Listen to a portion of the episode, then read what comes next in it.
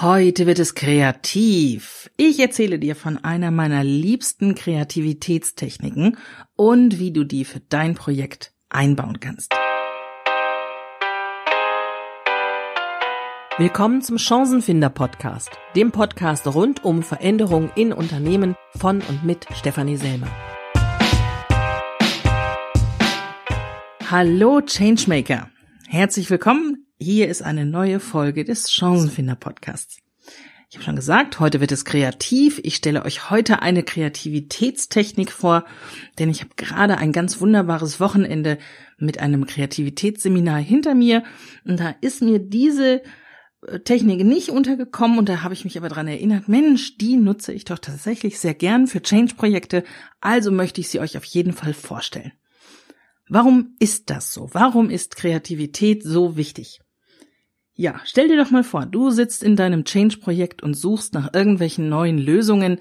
Da brauchst du natürlich manchmal Ansätze, an die du vorher so nicht gedacht hast. Denn genau das ist ja Kreativität, Dinge herauszufinden, aufzubauen, umzusetzen, die vorher so noch nicht da gewesen sind. Kreativität ist also immer dann gefragt, wenn du eine Lösung suchst für ein Problem, die es vorher noch nicht gab. Also eine Lösung, von der man sagen würde, die ist out of the box gedacht. Das könnten natürlich alle möglichen Arten von Problemen sein. Du weißt ganz genau, in einem Projekt kommen täglich haufenweise Probleme auf dich zu und äh, es gilt sie alle zu lösen. Und für manche gibt es einfach keine Lösung auf dem Silbertablett. Da muss man tatsächlich sehr viel Arbeit reinstecken, sehr viel Hirnschmalz reinstecken. Und wie du das schaffen kannst, das möchte ich dir anhand dieser Kreativitätstechnik erzählen. Stell dir einmal vor, du als IT-Verantwortlicher in deinem Unternehmen überlegst, ob es richtig ist, im Unternehmen agile Methoden einzuführen. Also dafür zu sorgen, dass Software bei euch nur noch in agilen Teams entwickelt wird. Da gibt es nicht die eine passende richtige Antwort drauf. Denn ob agile Methoden passen, das kommt immer darauf an. Das kommt darauf an, wie das Unternehmen gestrickt ist, wie die Kultur ist, was das Unternehmen überhaupt macht. Also viele, viele Punkte spielen darauf ein, ob Agilität überhaupt Sinn macht oder nicht. Wie findest du also raus, ob Agilität in eurem Unternehmen jetzt zu diesem Zeitpunkt überhaupt wirklich das Richtige ist? Ich empfehle dir, es mal mit der Walt Disney Methode auszuprobieren.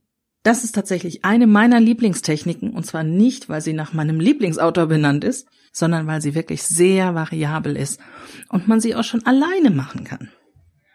Was hat es mit dieser Methode also auf sich? Also Walt Disney ist dir mit Sicherheit ein Begriff. Nicht zuletzt für diese ganzen Kinderbücher und Kinderfilme, die er produziert hat, sagt dir der Name Walt Disney etwas. Er war ein Vorreiter auf seinem Gebiet.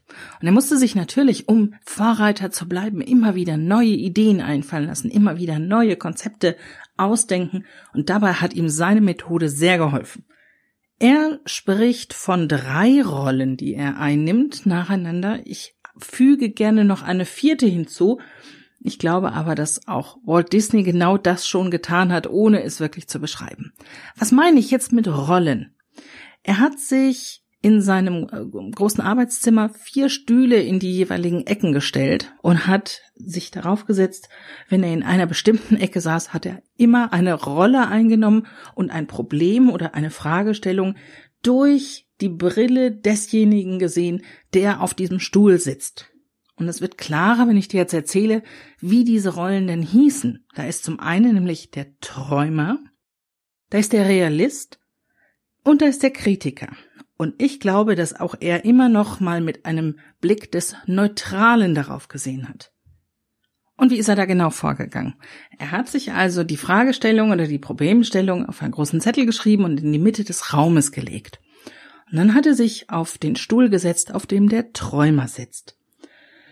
Und der Träumer, der ist subjektiv und der ist enthusiastisch und der überlegt sich, wow, was kann alles Tolles werden aus dieser neuen Idee? Was könnte zum Beispiel passieren? Was könnten wir machen, um Menschen aus der ganzen Welt zu uns zu holen und äh, die Figuren von Walt Disney erleben zu lassen? Ihr wisst schon, worauf ich hinaus will, was daraus entstanden ist. Wenn er dann genug geträumt hat, dann ist er gewechselt und hat sich in die andere Ecke des Raumes gesetzt, und zwar auf den Stuhl des Realisten. Und der Realist, der schimpft erst einmal gar nicht, sondern der schaut sich die Sachen genau an. Der ist pragmatisch, der ist praktisch, der ist weder pro noch contra, sondern der überlegt sich, was müssten wir denn alles dafür tun? Was müssten wir denn tun, wenn wir tatsächlich einen Park wie Disney World auf die Beine stellen wollen? Was sind denn die Schritte? Was wird das überhaupt kosten? Wie lange wird das dauern? Was brauchen wir dafür alles? Und wenn er damit fertig war, dann ging er wiederum in eine andere Ecke des Raumes auf einen anderen Stuhl, nämlich auf den Platz des Kritikers. Und der Kritiker, der war genau das, was jetzt der böseste Stakeholder in eurem Change-Projekt ist, nämlich immer dagegen. Der gibt natürlich konstruktive Kritik. Der wird nicht übertrieben, der wird nicht überheblich, der wird nicht verletzend, aber der will alles ganz genau umdrehen, der will jede kleine Schwachstelle dieser Idee herausfinden. Das ist wahrscheinlich die schwierigste Position im ganzen Prozess, weil man ja von seiner Idee selbst so begeistert ist. Aber es lohnt sich da tatsächlich auch lange auszuhalten, mindestens so lange wie in den anderen Positionen auch. Also als kleiner Tipp, vergesst den Kritiker nicht, habt ihn tatsächlich ein bisschen, auch wenn es albern klingt, ein bisschen lieb. Und die letzte Position, die so in der Ursprungsversion der Walt Disney Methode nicht steht, aber von der ich überzeugt bin, dass auch Walt Disney sie tatsächlich immer genutzt hat, war der Blick durch die Augen des äh, neutralen Beobachters. Also desjenigen, der sich die besten Dinge oder die wichtigsten Dinge, die schlüssigsten Argumente aus den einzelnen Sammlungen herausholt und dann eine Entscheidung trifft. Denn hätte er das nicht getan, dann wäre ja genau das alles hinfällig gewesen.